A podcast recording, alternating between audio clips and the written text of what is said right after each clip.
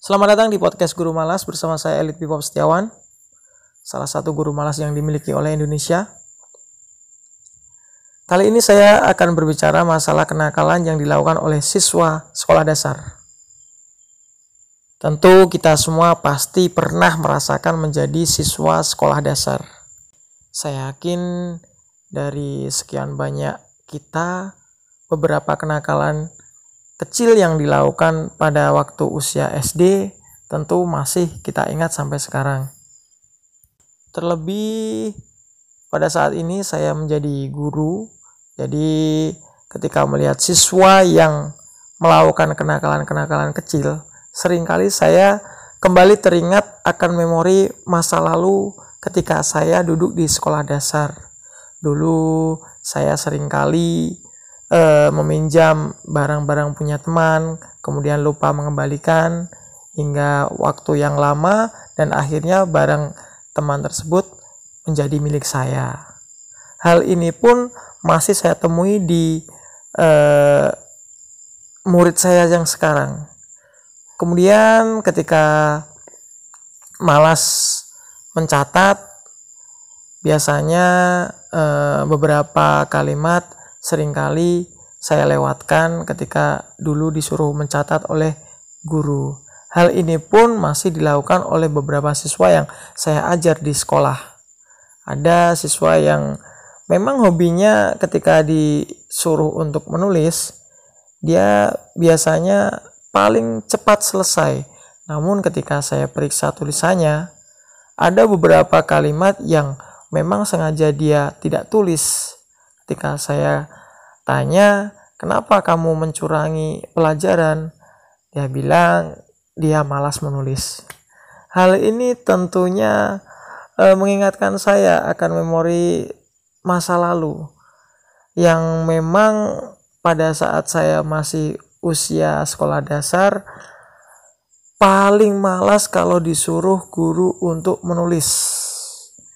Jadi eh, jadi hampir buku saya itu habisnya paling terakhir paling lama jika dibandingkan dengan teman-teman yang lain. Biasanya kalau ada teman lain yang sudah ganti buku saya masih belum habis. Itu tadi karena saya kurang suka jika disuruh untuk menulis. Meskipun itu eh, dikatakan oleh guru penting Kemudian kenakalan lain yang masih dilakukan oleh siswa SD yang sama ketika saya masih SD dulu, ini biasanya saling ejek dan saling ejek di sini membawa nama orang tua. Nah, untuk itu biasanya ketika penerimaan raport dan pengembalian raport eh bukan penerimaan pengembalian raport siswa akan sangat hati-hati menjaga rapot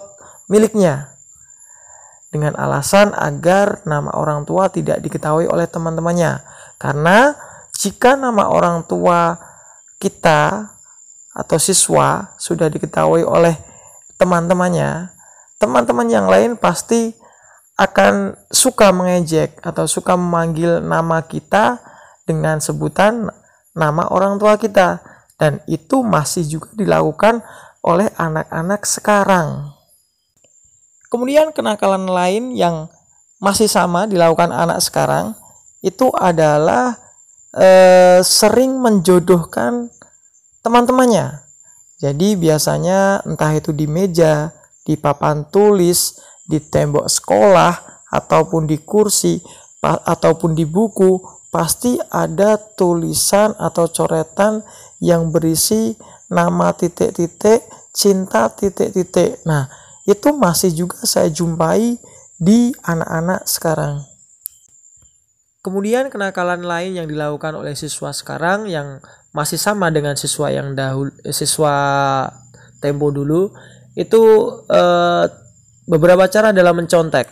Nah, dalam mencontek itu siswa atau anak-anak itu punya beberapa trik. Ada yang eh, mencontek lewat selembar kertas kecil yang diselipkan di bawah meja. Kemudian ada tulisan-tulisan kecil yang sengaja mereka tulis di paha ataupun di telapak tangan. Nah, itu eh, biasanya yang dirasa paling aman karena ketika guru mulai curiga dengan cepat si anak atau siswa bisa langsung menghapusnya.